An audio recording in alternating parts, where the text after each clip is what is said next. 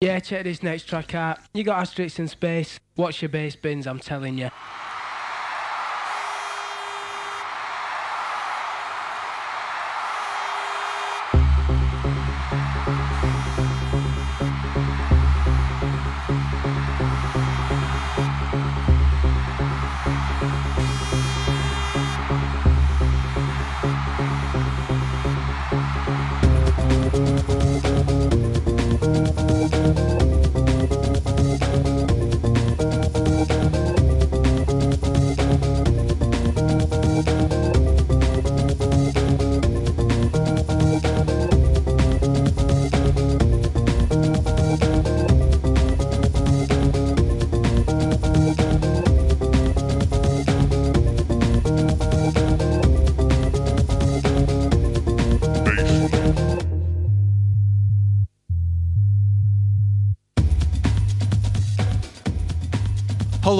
Welcome to Resident Advisors Exchange, our series of conversations with the artists, labels, and promoters shaping the electronic music landscape. My name's Mark Smith, and I'm the tech editor at Resident Advisor. This week's exchange is with Mark Archer. You know him best in disguise, shrouded in a chemical warfare suit and yellow mask with an A painted on it. This was the iconic uniform of his group Altern-8. Their infectious hardcore rave sound took the UK by storm in the 90s, landing them in giant warehouse raves and top of the pops alike. Archer has been in the rave scene for over three decades now, and as Holly Dicker found out in this conversation, he has the hilarious anecdotes to show it. As always, you can find our full archive of exchanges at residentadvisor.net and follow us on SoundCloud at ra-exchange. The exchange with Mark Archer is up next.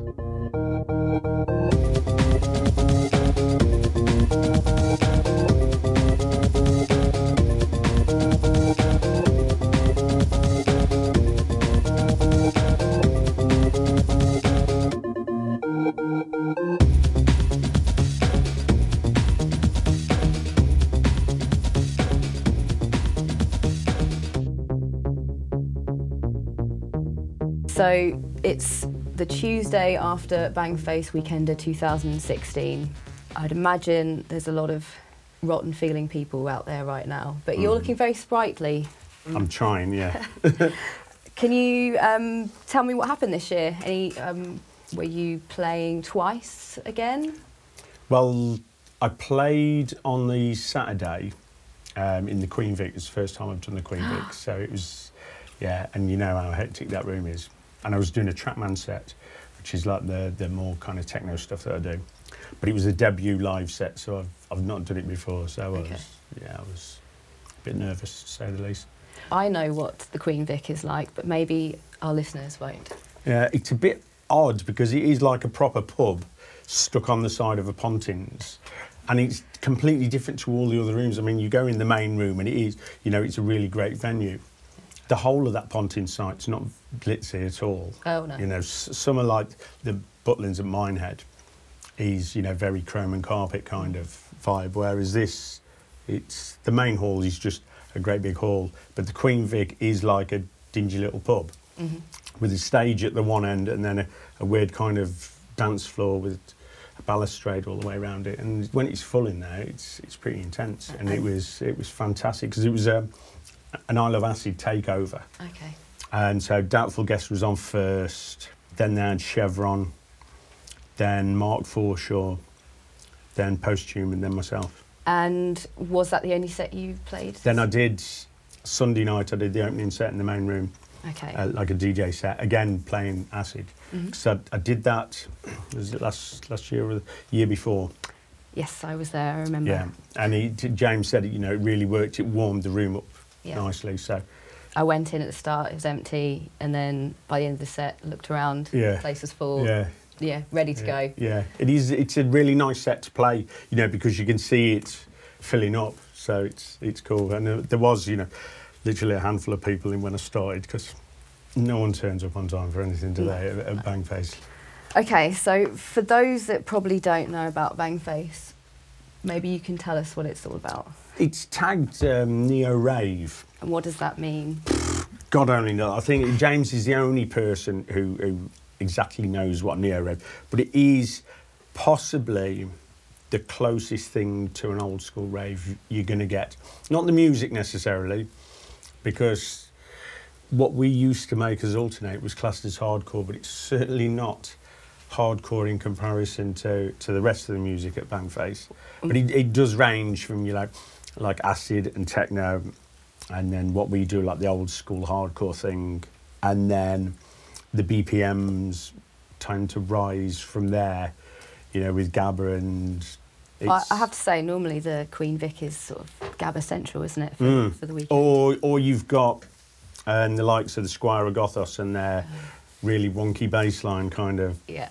Vibe in there. So I mean, the acid stuff was was pretty calm, really. Apart from Doubtful Guest, whose her stuff was you know a bit more towards the Gabba end of And- scale. And she's sort of been there from the beginning, hasn't she, I think? Mm. What was the theme of this year's Bangface Weekender? It was Saints or Sinners, which was a, a, a weird one. I was going to originally go as Santa Claus, okay. But I couldn't put enough of weight on for the vibe, so yeah. Did you dress up? No, I didn't. Fail. I do. I normally do. Yeah. One year I went as Captain Raveman, Okay. and no one knew it was me because it was, a, it was like a full Captain Caveman suit, and I got like these massive caveman feet on a big club. and I'd be standing next to people who I'd been hanging around all weekend, banging them on the head, Yeah. and um, they had no idea it was me. No idea. I freaked Ed DMX out a bit when I said it's Mark. Can you tell me why Bangface is special? We've illustrated it, mm. some elements of it. it's just got this really, really friendly vibe about the whole thing. I mean, it's the, the one festival where, like Nikki, one time she left the main room to go back to one of the chalets, and you know it's pitch dark. You don't know anyone, but the amount of people who offered to walk with her to the chalet to make sure she got there okay, it's ridiculous. The vibe in the in the rooms, it's as, as close as you're ever going to get to like an old school rave. It's just everyone going for it. You know, you, you could be on stage playing pots and pans and they'd be going off. yeah. But the, I mean, the reason it's really special for me is there was a time when I wasn't allowed to use the, the Altern-8 name for a bit, and no old school promoter, you know, all, all the, the, the big rave promoters who I used to play for, if it didn't have Altern-8 on the flyer, they didn't want to know. So I lost bookings. I mean, it got to the point where eventually I lost my house.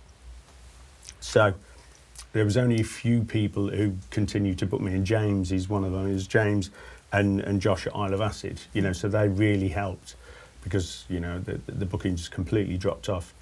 And, and James consistently, you know, books me every year, which is, well, it's very special. So, what was the first gig that you played as Altern-8 coming back? Was it at Bangface or was it at Block? We were asked to DJ as Altern-8, and I'd never, I'd So, never who's we at this? At this? Well, it was myself and Mark, who was our second MC. Mm-hmm. Now, he, he MC'd from about 91 until we stopped doing PAs in the end of 93. But we stayed friends and we were asked to DJ. And this was, I think, in 99. And I just said, oh, do you, f- do you fancy DJing with me? So I used to DJ and he'd DJ alongside or, or MC. and would you be dressed up with a full? I did mm-hmm. if I was asked. A lot of time I didn't, you know, because it was a DJ set. And Bit then hot. occasionally people would say, you know, yeah. I mean, I mean, why? It wasn't the best idea I've ever had in my life wearing a suit in a club. I mean, especially back then when there was no air conditioning. you know, it was absolutely ridiculous. But, you know, even now, yeah, I put it on. Sometimes I can just about manage an hour and then quietly go away and die. Has it experienced sort of some redesigns over the years? Well- Perhaps have more air No, see, again, I've not been that clever. right. I mean, the original suit went into retirement in 2015. So it lasted from 91 through to t- 2015. And that's when we, we started to do um, like the new PAs when Josh joined me. So Josh needed a suit.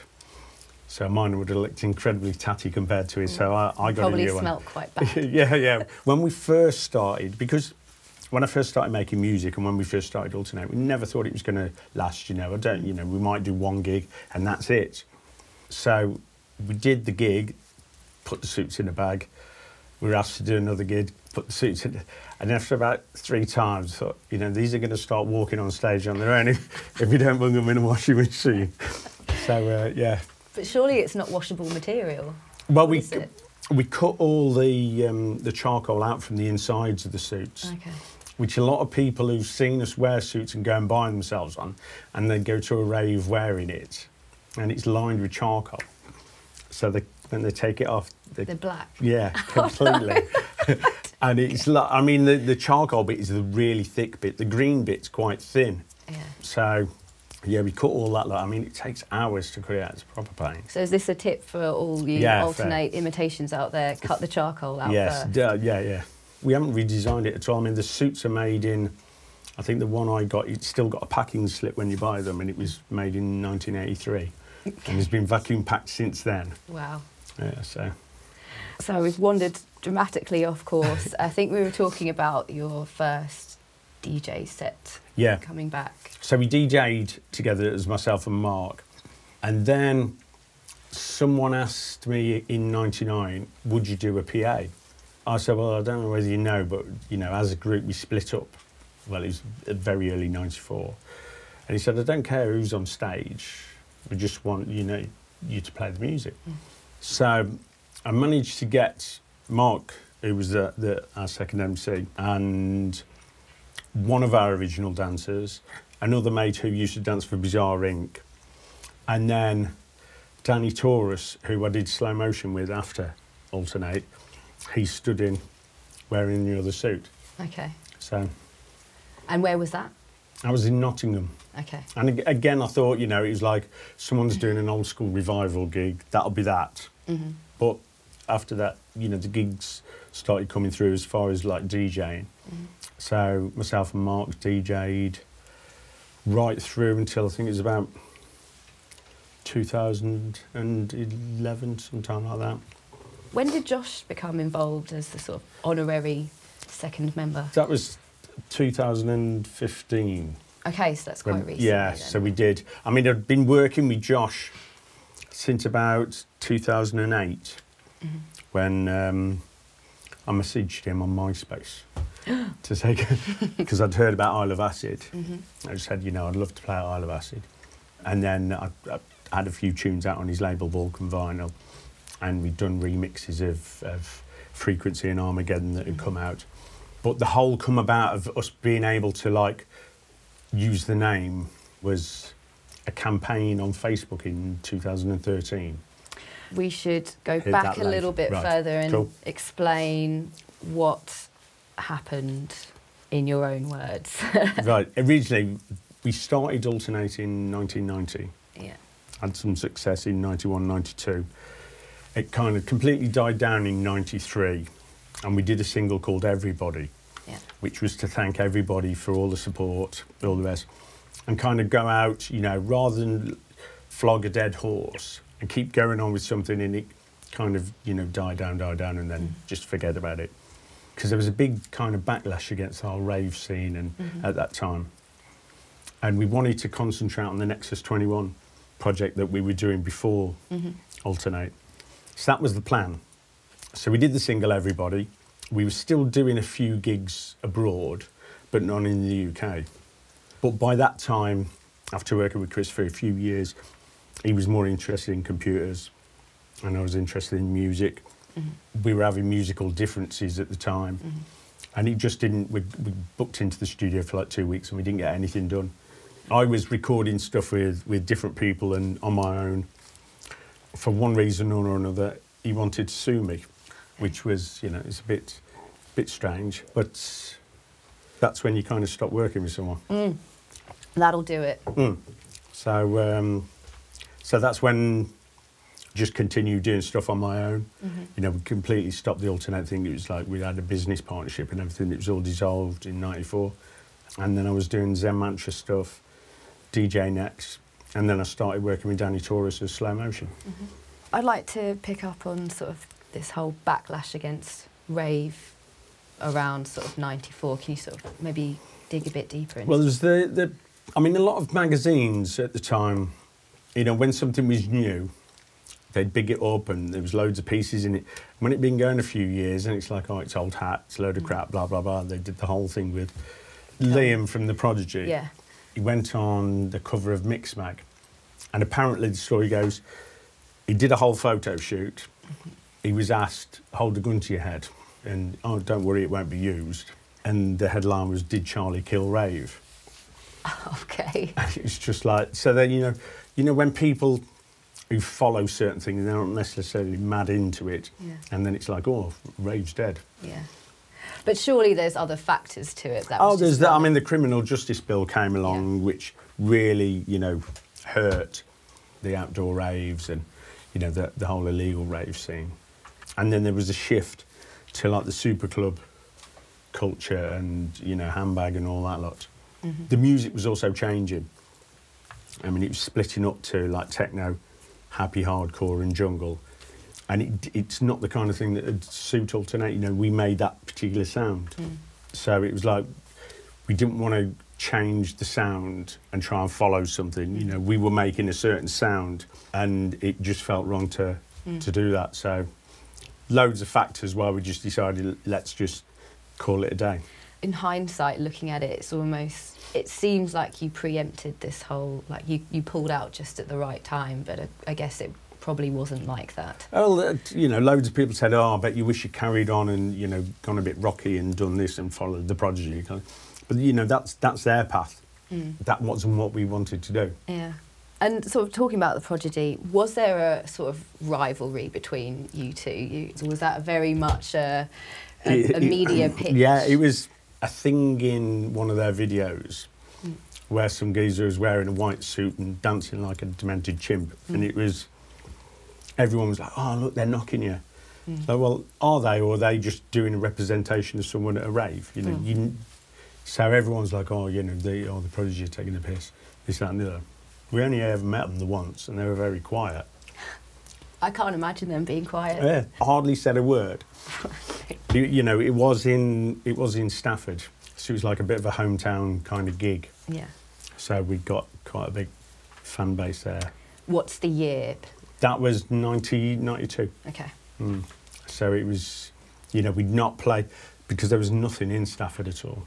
Yeah, you know, like no no clubs at the time, no raves or whatever. So when there was one in, in Stafford, you know, ev- everyone from Stafford went. So Was this where the famous one in 1991 at Shelley's Club Right. in Stafford? now that's that's in Stoke, which is like the next the next, Next town north. Okay. Because Stoke did have a scene all the way through like Acid House in '88. Right. Um, it had a it had a brilliant scene there, and then just pre to like the whole hardcore thing, there was a club called Introspected that I used to go to. So all the way from like '88 onwards, I was going to Stoke. Sometime I think it was in 1990, they started doing this thing at Shelley's Laser Dome, Okay. which was a it was a horrible little club before it turned into what you know everyone knows it as. Um, they didn't refurbish it or anything. It Can you describe what it was like in there? polished dance floor, loads of like carpet around the side that you stuck to. It smells bad. Yeah, Yeah. like a blue one of those shaped lights that said Shelley's Laser Dome on the back of the stage. Nice. But it was just then about the music, and it was rammed every single week. I mean, it started off more housey, and there was a night on the Friday where Sasha played, and it was a lot more housey. And then on the Saturday, it was like the more hardcore night. So we used to go if we weren't doing a PA, we used to go every week. Just as as punters. Yeah, yeah. Chris didn't because he didn't like the music, but me and, and like the, the two guys who danced for us and the MC. And you know, there was people there from Scotland, there's people there from London, people from Wales, Sheffield, everywhere. Yeah. You know, you'd either go to Shelley's or the Eclipse in Coventry. Mm-hmm. And we wanted to do some some footage for Activ-8, which was it was our third release. And Infiltrate, the one before it, had done like really well. Mm-hmm. So we did the track, got a, an acetate of it cut, played it at, at the club. It was like the first time it had been played anywhere. Mm-hmm. Went down really well, so we decided what we'll do is a video shoot at the club. But people used to come out the club and then stand around the cars, doors open, stereos on, and just dance for you know, Mm-hmm. Carry on the yeah. party. or, or go up to like the, the services on the M6. I had no idea why, but why didn't I just used to go home, you know, have something to eat and go sleep. And I had no idea why people are doing it. But if people want to dance like outside, why don't we give them, you know, like something to dance to? So we put a 5k rig on the back of um, a flatbed truck. Got there at five in the afternoon and parked it up so it just looked as though you know like a truck has pulled into the car park and he's he's gone to sleep for the night. About 15 minutes before the end of the club finished, we all went outside, waited until everyone came outside, and pulled the side up of the truck and just did a PA in the car park. Just to get footage, so we video company had been in the club all night, Okay. filming like actually in the club. So did the club know that you were doing this? Yeah. Okay, so it Yeah. wasn't like No, no, no, covert no. no. operation. no one apparently knew, you know, like punter wise, that we were doing it. But allegedly, someone had phoned round quite a few places and said something's going to happen Yeah. at Shelley's. So there was more people outside than there were in the club. Mm. We got footage inside the club and then waited for everyone to come out. And there was like, you know, the film of the whole car park, absolutely rammed, people dancing on top of cars. Mm-hmm. And then there was this chap called Dominic Green, who was like a, a freelance reporter and he did pieces for BBC Radio Stoke. Mm-hmm. And he went round with a DAT machine and a microphone, interviewing people and doing like these little bits to introduce what was going on. Did you do that together or? No, we had no idea he was he was just doing it. He was one of the people who heard about it. Okay. We eventually got his recording and pressed it up on vinyl. Oh, brilliant. Yeah. And there's bits of it because he, he he was like they're going mad, and we we got him to in the studio to re-record those bits and put them on E-Vapor-8, which Ah, was the next single. okay. You know, th this is the moment they've all been waiting for. Yeah, that's from That was him, like just before everyone stood in the car park doing the sort of. doing his little drops. That's amazing. I didn't Yeah. know that. Yeah. I've got a massive grin on my face. But we actually asked him to be in the E-Vapor-8 video and do the whole bit, and he didn't turn up. That's why we've got a Boglin at the beginning of the video. What's the Boglin? It's like a 90s toy. It's like Okay. a ru- really ugly rubber monster Okay. that you put your hand in. It's got these little arms at the side and a tail and mad punk hair. Yeah. Its eyes move about and stuff. And that was the only thing that we could find that we could, you know, get someone. To, he was a bit upset. Well, he should have turned yeah, up. Yeah, totally. There are so many great videos, but what's your favourite one Uh, the ones that we've that done. you've made? Yeah. Probably the Activ-8 video, to be honest. I mean, the, the, there was there was the footage at at Shelley's, then there was the footage outside of the car park and everything, and then we did a a shoot afterwards, where we were in Trentham Gardens, which is near Stoke on Trent. Mm-hmm. There's a portion in the video where we jump over the camera, and it's like we go from one reality to another we got a, a guy on stilts, a big dressed as a robot, walking around old buildings, while me and Chris are playing the violin part. Yeah. Now we got a tape player so we could get everything in time, but the noise that was coming out wasn't nice at all. So we did, we got quite a crowd of people who were just like walking around, you know, like like the gardens at Alton Towers. You know, everyone's like just wandering around looking at nice flowers and stuff. And then there's these two blokes wearing chemical warfare suits screeching on violins. I'd like to know where you got the tank from in the uh, what was it? The, E-Vapor-8, video. Yeah, that was a, a funny one to be honest because we did like the whole scene at the beginning where that was supposed to be a day in the life of Altern-8, Mm-hmm. a very surreal day in the life. So we got a bit where we woke up, go and have breakfast, and we're throwing like cornflakes at our faces because we got masks on. Yeah. There's Krez, our dancer, like dancing about in the kitchen. And then, I don't know whose idea it was. Let's get some tanks. Of course. And yeah, That's what you do after breakfast. Why not? And then they spent pretty much the whole budget. We didn't make a lot off that single because the the, the the video budget was absolutely ridiculous because we had, I think there was the amphibious vehicle that we drove round Stafford, mm. and then another two tanks, plus all the transporters to get them from where they were based to there. The cost of it all, the drivers, the petrol, everything. It was Was that the most expensive yeah, yeah. We kind of like scaled it down a bit for the next one. Did it in someone's house. Yeah, but where did you get the tanks from? Where? There's just a company where you can hire, you know, for like war reenactment mm. kind of things. Okay. And they'd got like a whole row of these tanks. But the amphibious one, someone came out with the idea right at the end of the video.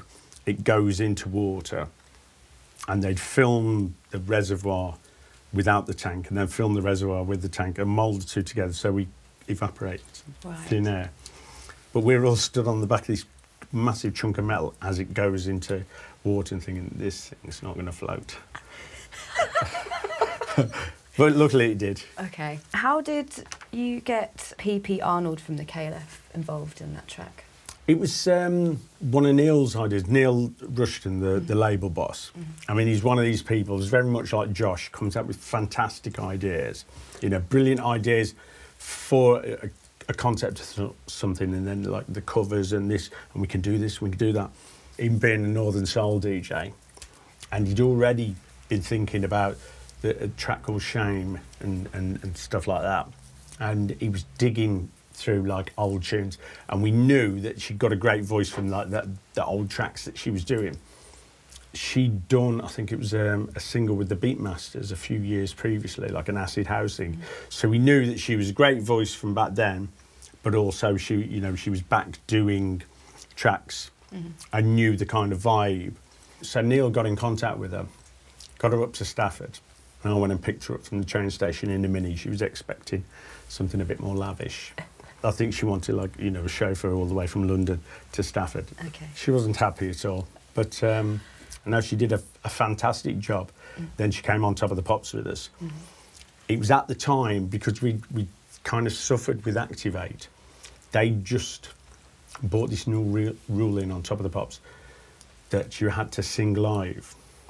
So a lot of the rave acts had used vocal samples. So then you had to try and get someone to replicate the vocal sample, which is not easy. I mean, we got a girl who was in the Activ-8 video to, who was dancing. She was like, oh, I can sing. We heard her sing in the van. Everything was cool, right? We get her on top of the pops. She froze. And is this the point when it's in a live audience, filmed live, basically? Yeah. basically? So, If you're Tina Turner and you're not happy with your performance, they'll re-record you later on. yeah. we weren't happy, but they were like, yeah, that was fine, Sam. And we thought we'd, we'd gone in straight at, I think it was number 12 or whatever. I thought, that's it, we're going out. Mm-hmm. Was that your first time on top of the pops? Yes, the video for Infiltrate had been shown on top of the props, but it didn't. I think it got, got to 28, so it was like if we'd have gone in higher, we might have got, you know, an actual performance. And then Infiltrate, I mean, Activ-8 went straight in at 12, so it's like, you know, highest new entry. Mm. It's mental. After watching it, you know, as a kid, and, you know, I'm going to be on top of the pops. It's filmed in the same studios as, as EastEnders, so like the Mitchell brothers were there, and Dot Really? Cotton was, it was mad. And then you've Did got you like, meet them? yeah, because they're all eating in the canteen, and we're just, you know, we were like a bunch of twenty-year-old lads sat there just pointing at people. Oh my god! And then uh, Ricky is Sid Owen. Mm-hmm. He was into the whole rave thing, so he sat at the back to watch like the bands because Rozalla was on as well as us mm-hmm. that one week, and it's recorded as it's shown. So they do they do like the whole show in one in one go. So they do like the titles, they introduce, bang, the cameras go to that one, mm. and while say if this is the, the studio, you've got one stage on one side, mm. One stage on another wall, one stage on another wall, another stage on. So everyone's stood on stage is ready to go. Right. You've got the crowd in front of one stage, and while they're doing the link between that one and that one, everyone moves from the front of that stage. It's not a rammed room. Yeah. It's just a few people around the front of a stage. Shuffling around in yeah, a so circle. they're all herded round. Okay. Get them onto that stage, boom, off they go. So does that mean you're sort of stood there on this plinth waiting nervously until. Yeah, under all the lights with the suit on. No wonder the girl froze. Yeah. yeah. So it got to that bit. She froze. Yeah. Wasn't fantastic. Steve Wright on Radio One did a whole skit about rave bands with their and kept playing like this a, a rave mock-up song with a really awful vocal on it. Mm-hmm. And we thought, you know, we are going to go out, but luckily it went up, and then we got proper singer for our next performance. yeah. So Yeah. how many how many times have you been on top of the pops now? I think it was five in total with the different different tracks that we did and different performances for for each track. But the reason we got P.P. Arnold, getting back to the original Yeah. question, was because she was a proper singer. Mm. If you get her on the song, you know she can belt out the song, and if we do live performances or whatever, she'll be able to sing it exactly the same, which she did. You know.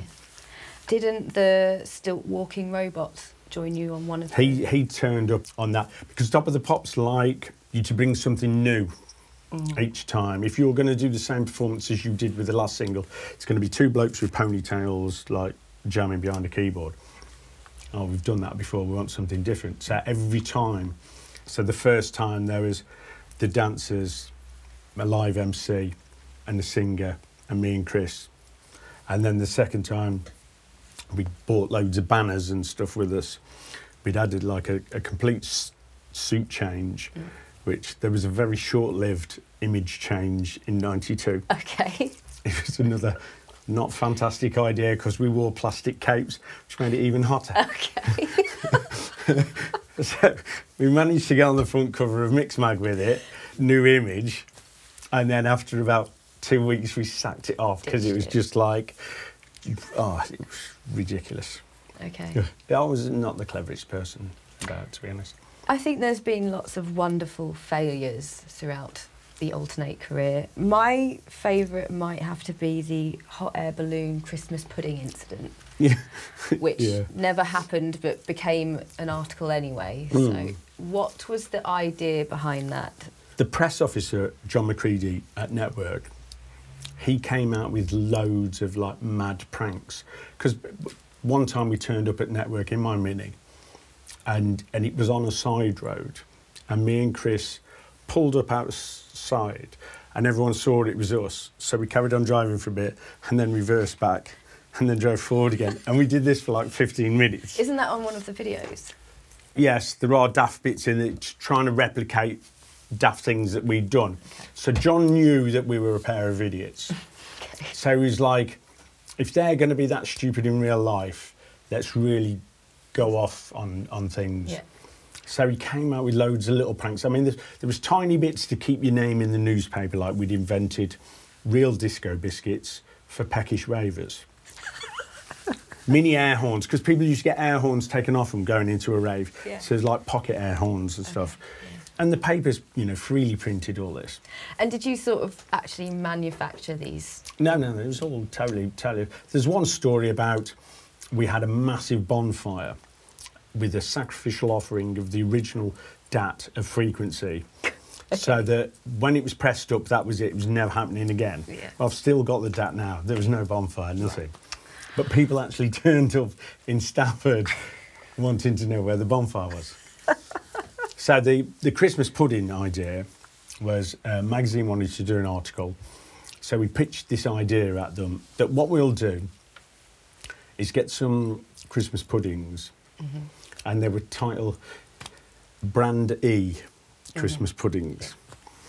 And we were going to go up in a hot air balloon, drop Christmas puddings to people in Stafford until someone decided that it'd be a bit of a daft idea because a, projectile dropping from a hot air balloon would probably kill someone.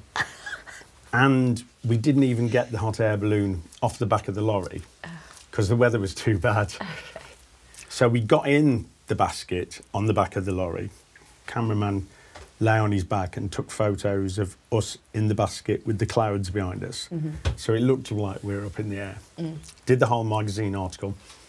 And then we went round Stafford trying to hand out these Christmas puddings. But if you've ever walked through a town and someone in a chemical warfare suit tries to give you a Christmas pudding, you're not going to take it. They're not having it. So no one had one. What a shame. Mm. Was all of this sort of about courting the media, or whose idea was it? It was caught in the media and also giving the group a bit of a larger than life image. You know, it was like there were so many, so many like bands of, of a certain level in, in the rave thing. You know, like SL2, uh, Dream Frequency, Prodigy, uh, Bizarre Inc. And everyone, you know, if everyone went on stage and did the same thing, you know, it's it, it all got a bit kind of samey. And it was the reason we started with the suits was just to differentiate ourselves between Nexus 21 and Altern-8. You know, so it was so we didn't look the same as ourselves when we went on stage. You know, we'd done a Nexus 21 PA at a club, and then a couple of months later we did Altern-8, and he's like, I just thought we're gonna look exactly the same if we don't cover this up. And then it was like, wait a minute, there's this whole there's this whole thing about faceless techno bollocks. Mm. You know, no one can see your face. Mm-hmm. And then it got to the point where people they don't even think that there's someone in the suit. That's Altern-8. You know, there's It's the suit Yeah. itself. Yeah. There's- no person. Hmm. and naturally I'm pretty shy. So being able to wear a suit and no one can see you can act a complete plonker on stage. Mm-hmm. And we'd gone from playing live as Nexus 21, you know, everything was coming out drum machines or whatever. But it, it was then it was us standing there looking down at a keyboard and pressing things and concentrating. And we wanted to put on more of a show. Mm-hmm. So we kind of like stripped the whole element where you can get things wrong. Got these old keyboards and like just karate chopped them while we were. Yeah, I mean, I got, you know, like proper bruises and blisters on my fingers and stuff while, while we were doing it.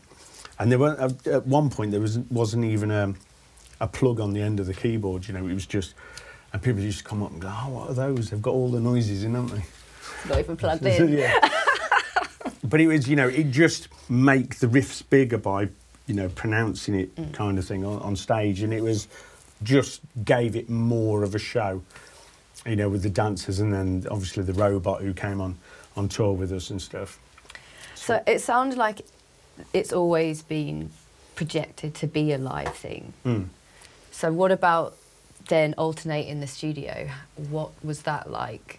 Was it again just sort of very serious, or were you as there was um, a young lad who wo- used to work at the studio, and you know he'd just been taken. Obviously, you get the crap jobs when you're the young lad. And he was like, and the engineer used to say, "Go and make us a cup of tea, would you?" No, I'm not making tea. I'm here to learn how to engineer. So we had this hammer called the bringer of the brew that he was threatened with. He didn't actually hit him, but I mean, one time we, we pranked him that much. The studio was at the end of this little courtyard mews area, and there was like hairdressers and little restaurants. So there was loads of ladies going backwards and forwards with the blue rinse and things. And we got a studio chair and got all the audio cables out of the studio and tied him to this chair and put him out in the middle of the courtyard while we carried on recording. And he couldn't move. And all these ladies were like walking past and going to their cars, pulling up behind him, and then back in their horns. And he couldn't move. tormented? Yeah, honestly, we do like really daft things. There was another engineer there. There was uh, like um, this isopropanol alcohol to clean the tape heads. And he just used to get a cap full of it and pour it on his laces and set fire to them. So all his laces would go brittle and his shoes would drop off. So it was, it was exactly the same Right, pair of idiots, really. So, but then compare that to Nexus 21, which I guess was the opposite. Yeah, but I mean that because that came earlier, mm. and it was it was a very kind of serious thing. I guess it was because it was the first thing that me and Chris had done together. You know, it was kind of developing the working relationship, and it was it was quite set out at the start, to be honest, because I was crap at playing keyboards. I did most of the engineering and taking like records in and stuff, and I want to play something like like that, and then Chris would just jam on a keyboard, mm-hmm. you know, until he'd do something that was kind of on the right lines, and then you know maybe change that bit or whatever, and then we'd get somewhere. So I'd I'd do all the drums and everything. It was very set out, but by the time we were doing like the Altern-8 thing, I'd kind of taken over quite a bit of mm. of what was going on, and we were you know just dicking about in the studio. I mean, the name itself, Altern-8, uh, is actually a typo. Yes, Correct. a complete typo. Yeah, we were doing tracks in in Blue Chip Studios, which was in Stafford, which is where I first started recording in about '88, and by the end of '89, as a, a commercial venture, it, it had ceased trading, so it was locked, it was closed up, and the record label that we were signed to went bump. It was that point, you know, that could have been the end of my career. And then I bumped into Neil Rushton in a little club near Cannock. Mm-hmm. And he was like, Oh, we've got your album in the, in the office. Why didn't you come over? And we got signed to, to Network Records. And we didn't get paid from the first studio at all. We were allegedly given studio time in, you know, as payment. Mm-hmm. But it's like, you're given studio time to make records for you to sell and make money. And we weren't getting a penny at all. Mm. So we said, like, you know, you owe us some money. So the chap was like, I'll give you the keys to the studio. You're not supposed to be in there, but you can have a couple of weeks in there. We went in and recorded, I think it was about nine tracks, played them to network, and they're like, Nexus 21 is, is this, it's like Detroit techno. Mm. And these have gotten like more ravey influences. You can tell it's made by the same people, mm-hmm. But it's, it's not Nexus 21. And Chris said, Well, I used to be in a, a band at school called Alienate. Let's call ourselves that. Mm-hmm. And that was that until we turned back up at the office where they got like finished copies. It didn't even go out as a DJ promo, you know, because there was eight tracks on it. They thought because of the value money side of things, you know, there's no point promo in it and everything. Let's just go with eight tracks. Everyone will buy it because there's eight on there. Mm-hmm. And it said Altern-8 on these big stickers. We're like, uh, Neil, this is wrong. It's like, well, it's a bit late now.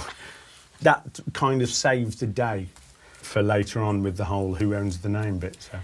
Why? Because then Because Chris didn't think of it. It was the record label, and they they were cool with me using it later on. So it's off you go. So you sort of mentioned it a bit earlier, but the saving grace of you reclaiming the name was um, a Facebook. post, Yes. Right. How did that happen? It was sat up in bed one morning, and Nikki says to me, "Have you seen this on Facebook?"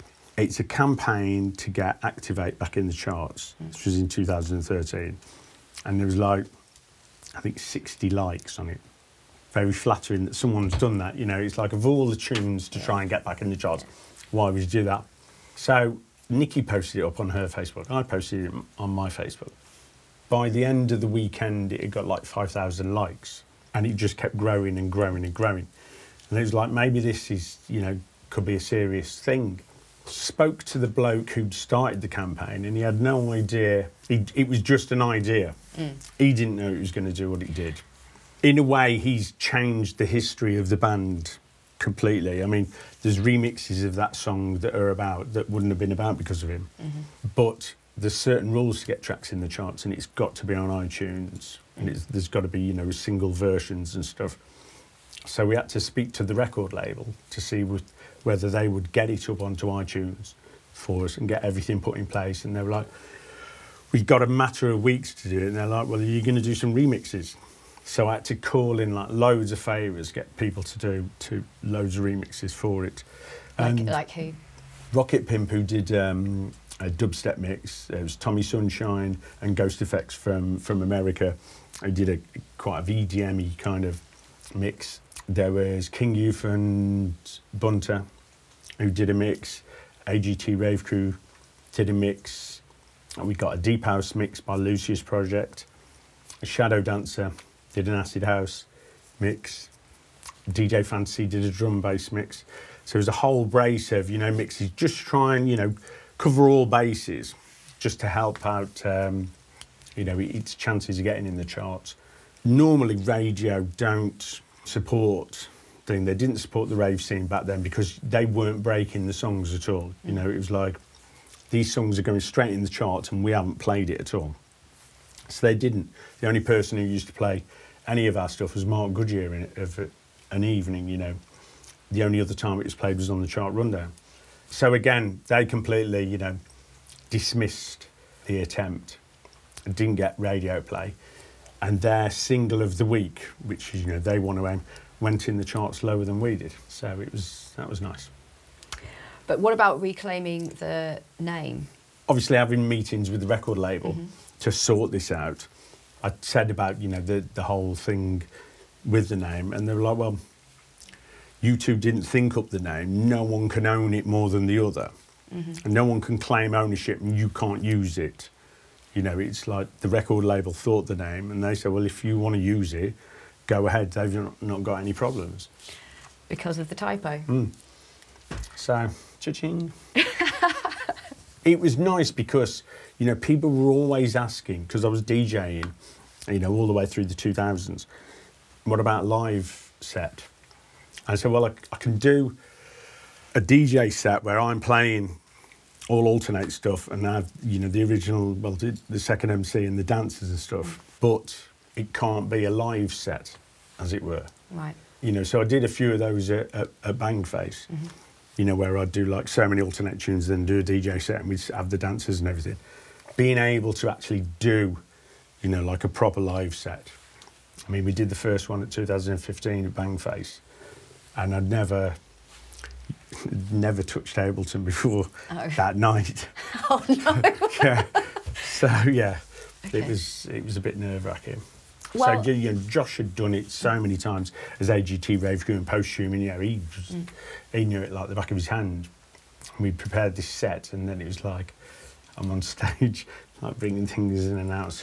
By the sounds of it, you know, that's sort of what you've always been Mm. doing. Oh, it's so chaotic, yeah. It, didn't really matter. Yeah, and yeah. as someone who was in the crowd, it looked like we knew what we were doing. it yeah, yeah. like how it Yeah. should Mm. be. I know it was it was brilliant. I mean, how things go down at Bangface, you know, it was fantastic. You know, James then asked us to do it the year after, which is when me and Nikki got married at, Yes. at Bangface, Yeah. So yes, you had um, a Bangface wedding, Mm. right? Can you elaborate what that means, or Um, what that could possibly mean? Well, we properly got married in Southport on the day, Mm-hmm. and then the registrar said, "Are you going to get anywhere nice?" Yeah, we're going to Pontins. yeah, straight over to to Bangface, and Bangface have an opening ceremony on Friday night where it's like everyone goes to the opening ceremony, and then there's the closing one on Sunday night. It's the Um, ritual yeah. of Bangface, isn't and it? it's you know they have like really daft things going off and they get like occasionally they like guest presenters like that dave benson phillips who used to be on kids tv with a big gunge tank and stuff um, i mean they've had tim westwood before now at the closing ceremonies they've had people like chas and dave Yeah. you know it's like it's just totally bonkers James suspended on wires Yeah. for the Superman. Saint Acid, yeah. You know, it's like, so James was like, how do you fancy doing a, a rave wedding? James goes all out on the ideas. So he, as Saint Acid, did the whole wedding, conducted it. Uh, we had to have uh, two people ordained into the rave, so they could be our witnesses Okay. and they asked two people in the crowd. Obviously, you didn't hear a word that James was saying. So they had to go backstage, sign a disclaimer, and then were whisked off to a massive dunk tank, Oh no. sat on a chair. And they, even when they were sat on the chair, they didn't realise they're going to be dropped into this big dunk tank, which originally they wanted to put in the middle of the floor. Mm-hmm. But when it's filled with water, it would have caved the floor in. Oh my so they had to put it at the side on the concrete. Yeah. So again, it was it was very chaotic, you know, the health and safety aspect of it. So we got these two people ordained into the rave, and they came up on stage, absolutely soaking wet. Oh, so the dunking is the uh, ordained. Yeah. Right. Okay. Like uh, you know, the whole rave baptism thing. Right. And then Bosch, they were on stage. They'd rewritten some hymns. Give me joy in my heart, keep me raving. Uh-huh. Words on big screens at the sides, so the whole crowd could join in. They got a girl on stage singing it, so everyone could sing along. And then from the wedding, we went straight into a live PA. So mine and Nikki's first dance was Evaporate. Oh, brilliant. so we smooched around the stage in front of the thousands of people while E-Vapor-8 was playing. that sounds wonderful. Yeah. So it's yeah, but it's it's nice because so many people have said like, "Thank you so much for letting us enjoy your wedding," And it was, you know, there's thousands of people there going absolutely bonkers. Nikki got a trusty inflatable bouquet of flowers because you know the, there's inflatables given out at Bangface that were thrown everywhere. So it was, yeah, it was fantastic. Did she have much choice in the matter, or you know, how does she feel about sort of Oh, being she- wedding, wedded at a rave? She's slightly more bonkers than me. Oh, okay. So she's, I mean, she, she wore a mask for the whole, but hers has got Mrs. A on Aw. it. Oh, so yeah, it was it was cool. You know, she she absolutely loved it. I wanted to ask about Martin Cresswell, also known as Crez, Yeah. the dancer, Yeah. member of the team probably since the beginning. So, Mm. where did you meet him or find him, and why did he become involved? Back in the, the breakdancing days, I knew a lad, um, Parksy from Stafford. He was like 15 or whatever when I met him. And used to hang around with him through like the Acid House. And then I got kicked out of Bizarre Inc. by the other member because I started Bizarre Inc. And so there was the two of us, me and Dean, and then I got kicked out. So I, How did you get kicked out? he decided he wanted to go solo, but oh. rather than tell me, he just got me sacked from my job, which is really nice. Okay. I stopped hanging around with them for a bit. Went my own way. Went to like you know different different nights and stuff like that. And then one night at Shelley's, I saw Parksy. It's like, no way, what are you doing here? And it was at that time that our first dancer, another mate called John, he'd been taking time off from uni in Sheffield to come and do gigs. And he was like, look, I'm going through my exams and everything. Can't take any more time off. I need to concentrate. I'm going to have to give up the dancing. Then I see John, who I knew was a great break dancer. So it's like, you know, obviously he should be able to dance. Would you dance for us? It's like, yeah, yeah, sound. As long as my mate can. Oh, okay. Who's your mate? It's Krez. Okay.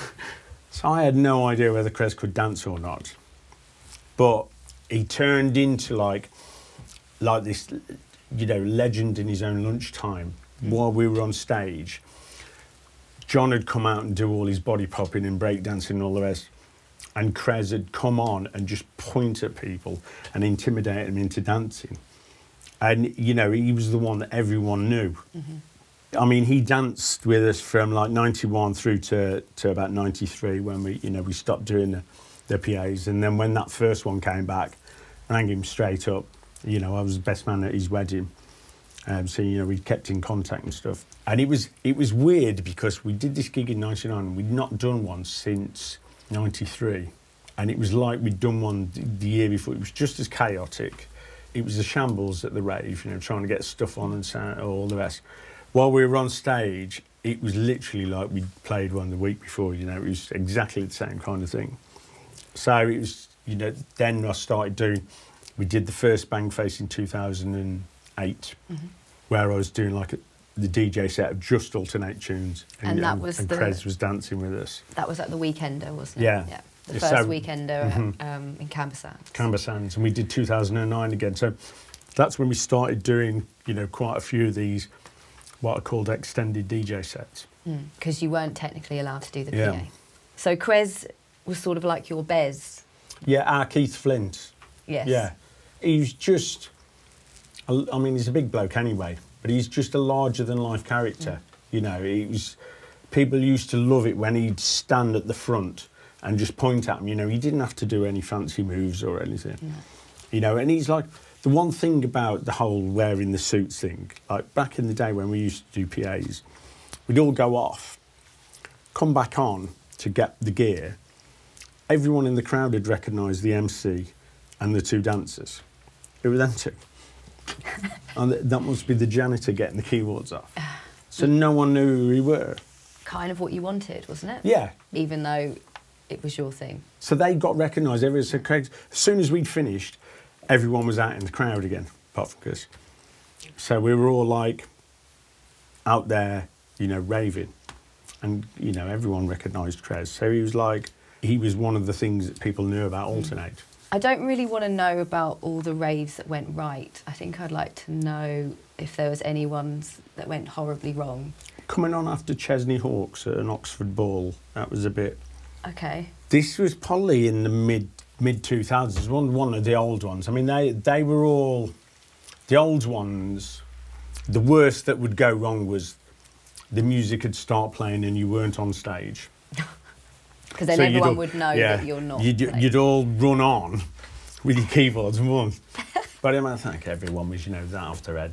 They didn't even know whether anyone was on stage or not half the time. But this one, it was like an Oxford ball. Why on earth we were booked? And it got to the point where everyone was that bladdered, people walking about and stuff. We were just like walking around the stage, swapping from one keyboard to the other. Got the girlfriends on stage, everyone was having a good laugh throwing food about. It was just one of the worst gigs ever. Okay. that, that, Yeah. that sounds all right. Yeah, more chaotic than usual. Right. But it was just, you know, it was just one of those, the wrong place. Yeah. Can you tell me about touring Brazil with Moby? I mean, that was being shy again. And Moby had got like such a big name and stuff. So it was the first time we'd ever been been to Brazil. And they weren't expecting as many people to be into the whole rave thing uh, that turned up to the gigs. So they got these massive warehouses in the middle of nowhere, cordoned off a small section for the crowd and put the stage and everything. And then they had to open it up because there was that many people outside. Sponsored by cigarette companies. Mm-hmm. So everyone was given a little sock hat, which was a thing at the time. It's just like a tube of material that's tied at one end. Everyone in the crowd wore a hat. So it was a bit weird. It was like playing live at a Smurfs convention Okay. Going around with Moby, see, he got like this kind of, you know, everyone knew about him. But he was really quiet and really shy. He was like, oh my God, it's Altern-8.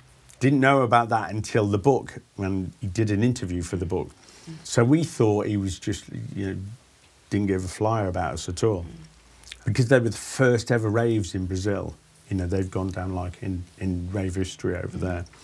And it, they were really, really big gigs, thousands of people there. And like Mark Kamins, uh, one, of, one of the blokes who discovered Madonna, he was DJing there. Brazilian DJs, like, you know, the, the because there's, there's so many DJs, you know, like bedroom DJs or whatever, and then there was like the ones that are making it in the scene, you know, so they're like, they were the biggest DJs at the time in Brazil. And Moby had brought his crew with him. So they were they were fantastic gigs, and then going on, travelling through Brazil with with this massive entourage of people. Did the Brazilians sort of get it? Because I always think that Altern-8 was quite quintessentially British with all the humour and everything. But I suppose on stage, Mm. you know, as a spectacle, it, Well, the the records had apparently records weren't getting out to Brazil for for quite a while, so that they got everything from 88, 89, 90, 91 all in one go. So the music out there is played like whereas you you wouldn't play something from 88 and 92 mm. in the rave scene, you know, it was that was, you know, something you'd played at your house or whatever, but it didn't get played. It was all like the newer music. They were playing across the board. So it was, you know, everything was going on. So some of the records had got there already. I mean, it got to the point where there's there's two bootleg albums in Brazil, the best of Altern-8, where someone's got all the singles mm. and just put them in different orders and made two like albums. And people, you go over there and people get you to sign them. It's like, actually, it's not, it's not real. I haven't even got one of these. And the bloke who even made them, I met him last time I went to Brazil. who made You the bootlegs? Yeah. And he's like really proud of it. Yeah. I didn't get one. He didn't say sorry or anything. But it's you know it's nice because without things like that, the music probably wouldn't have got because they were imported over there. They were quite rare, so they managed to get them and then be able to you know produce them themselves Yeah. and, and, and you know make it what it was. So people knew us over there, Yeah. which is cool. Yeah, really cool. So last year was the 25 year anniversary of full on mask hysteria. Mm-hmm. How did you decide to celebrate the anniversary? after speaking to the record label, they said that they wanted to do a re-release of, of the album, remaster the tracks, and possibly you know use some of the some of the remixes, different versions, mm. because because I'd done a complete remake of Armageddon and Frequency. So it's like I'd done a cover version of my own song, mm-hmm. but not sampled my song. So it was a complete cover version, so I could put it out as under my own name. Yeah. But we used the remixes of those for the album, and Josh got really behind it, and with his lavish ideas, we went for um, triple pack album uh, with a gatefold sleeve, loads of old photos of old flyers and photos that we'd taken at, at gigs and everything. So it was a bit of a you know a, a kind of a collector's piece, which was nice. Was it always going to be involved with um, Vulcan vinyl? Neil Rushton has moved on to a, a different label now, but obviously he still own the still owns the rights to to the songs. It was with a lot of help from from Josh doing the the remastering and, and the artwork, but it came out on um, a record label called Bleach, but it still had like the the network logos and everything like that. So, but it's just.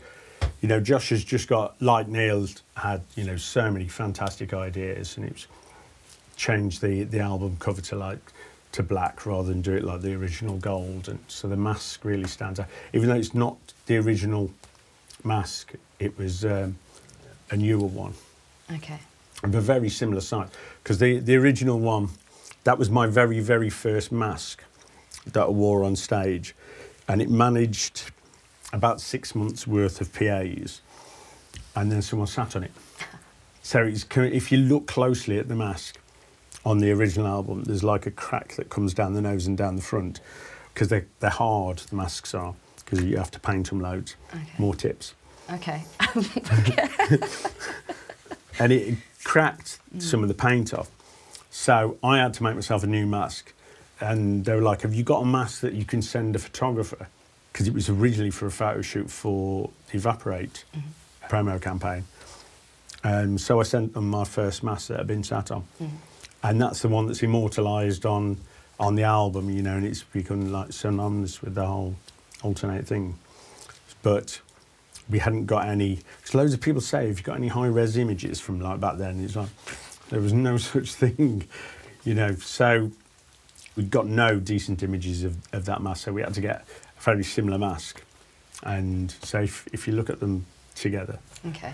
very slightly. That's for the hardcore fans Yeah, out there the- who are yeah, going to compare the masks. And there's there's plenty of hardcore geeky fans out there. Yeah, I can imagine. There are there lots of like weird fan bases, and do you get like back in the day fan mail, perhaps? Yes, we got we got fan mail and record label set up um, PO Box 202 Okay. For people to to write to, and they did like merchandise and stuff like that. And we used to get really weird letters. I mean, there was someone wrote from LA and said the, the, the gig we did out there completely changed their life. We thought it didn't go down very well, mm. but it was because everyone had not seen anything like it before. Mm. Everyone stood there and stared at us. Plus the fact there was a robot going through the crowd, which freaked a lot of people out. Yeah, so I, I didn't think we'd gone down fantastic, but yeah, it was it was a good gig. I mean, we've played in LA quite a few times because of those gigs back then. Mm. Similarly with with Brazil, because you know we'd made a certain impression back in '93. You know, we go back every mm. now and again. So, what is it like still performing as this thing that was created almost as a joke that you never thought would ever, ever Last- last? Yeah, yeah. And yet here you are still. So, Well, when, we- when we first started making music, you make it because it's, you know, I'd really like to try doing this kind of music like acid house or whatever. And you do something that you like. If anyone likes it, it's a complete bonus.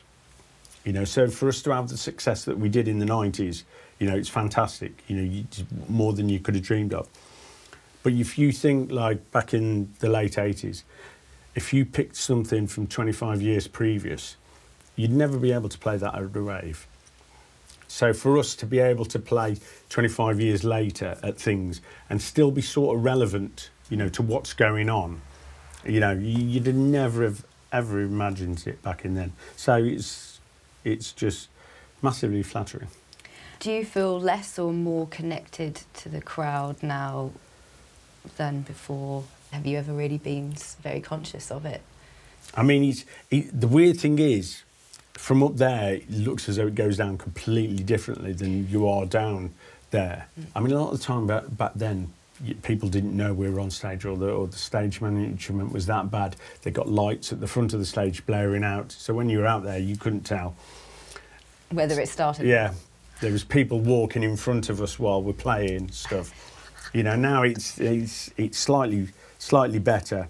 Nowadays, the difference is you go to a rave back then, and people knew.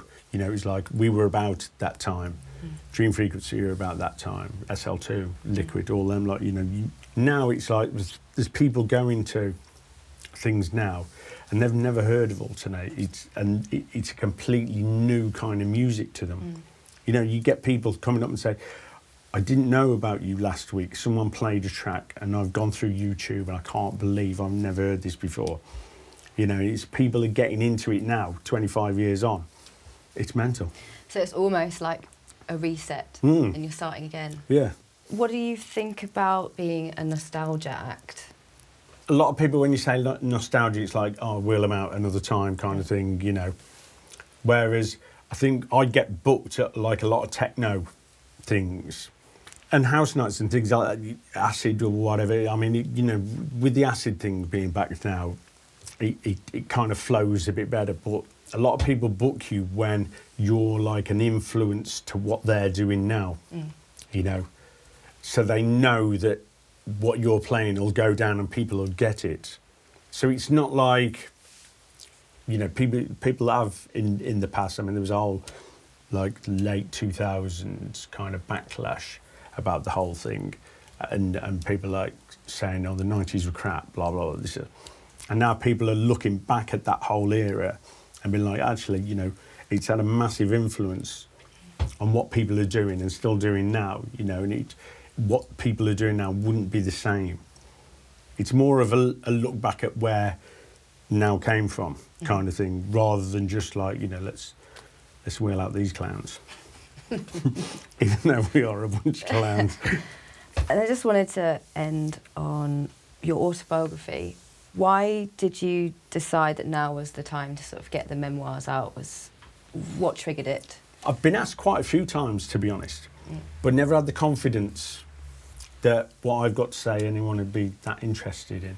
You know, it's just me talking. I'm just Mark from Stafford. You know, I've always said all the time, people come, oh man, you're a legend. I'm Mark from Stafford. I made a tune and people liked it, and that's that's it. You know, it's a complete bonus that people liked what we did. So I've been asked a few times. I mean, even Derrick May said you need to write a book, but Bunter did his book, and he, uh, you know, he put so much work in, for like completely from scratch, set his own publishing company up, got the printing in place and everything like that. And I did an interview for his book, and he said, you know, of, of all the people who'd, who'd done bits, mine was one of the, the, the really interesting bits.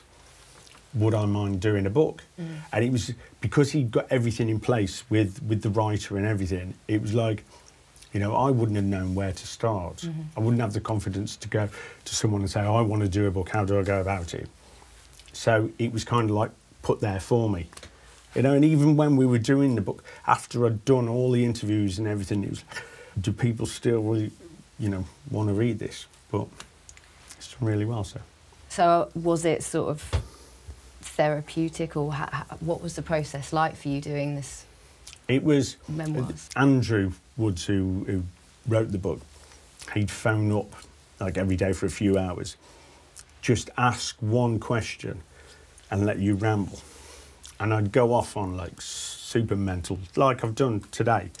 And then his difficult job he's got to do is then try and put them in the right order, mm-hmm. which was an absolute nightmare because I couldn't even remember some of the, you know, I'd have to ask friends, did we go to Germany once or twice?